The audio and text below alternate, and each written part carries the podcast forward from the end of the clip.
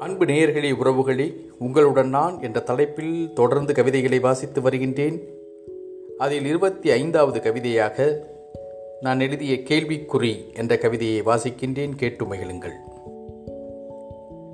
கிணற்றுத் தவளைகள் போடும் சத்தம் காதை பிளந்தது. கிணற்றுத் தவளைகள் போடும் சத்தம் காதை பிளந்தது. இருட்டில் கொஞ்சம் கேட்டதால் பயமே பயந்தது.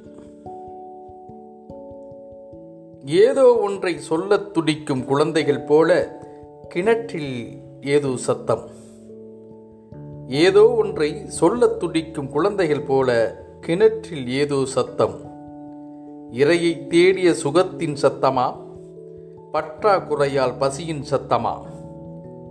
இறையை தேடிய சுகத்தின் சத்தமா? பற்றாக்குறையால் பசியின் சத்தமா? வேலை தேடி அலையும் மனதில் விடைகள் இல்லா பெரும் சத்தம். வேலை தேடி அலையும் மனதில் விடைகள் இல்லா பெரும் சத்தம். கல்வி கூட படிகளில் ஏறி களைத்து வந்த ஒரு சத்தம். கல்வி கூட படிகளில் ஏறி களைத்து வந்த ஒரு சத்தம். விடைகள் கிடைக்கா கோபத்தில் வீட்டு கிணற்றில் பெரும் சத்தம். விடைகள் கிடைக்கா கோபத்தில் வீற்று கிணற்றில் பெரும் சத்தம். நுண்ணிய அறிவை தேடாமல் நூல் அருந்து போனதால் பட்டம் இழந்த ஒரு சத்தம். நுண்ணிய அறிவை தேடாமல் நூல் அருந்து போனதால் பட்டம் இழந்த ஒரு சத்தம். நிமிடங்கள் கடந்து போனாலும் வெட்டி பேச்சாய் சில சத்தம்.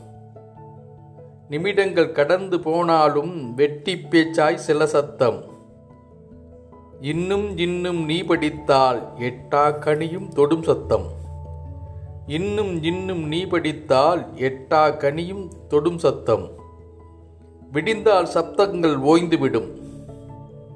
விடிந்தால் சப்தங்கள் ஓய்ந்துவிடும். இரவு தொடர்ந்தால் தொடரும் கேள்விகளாய்.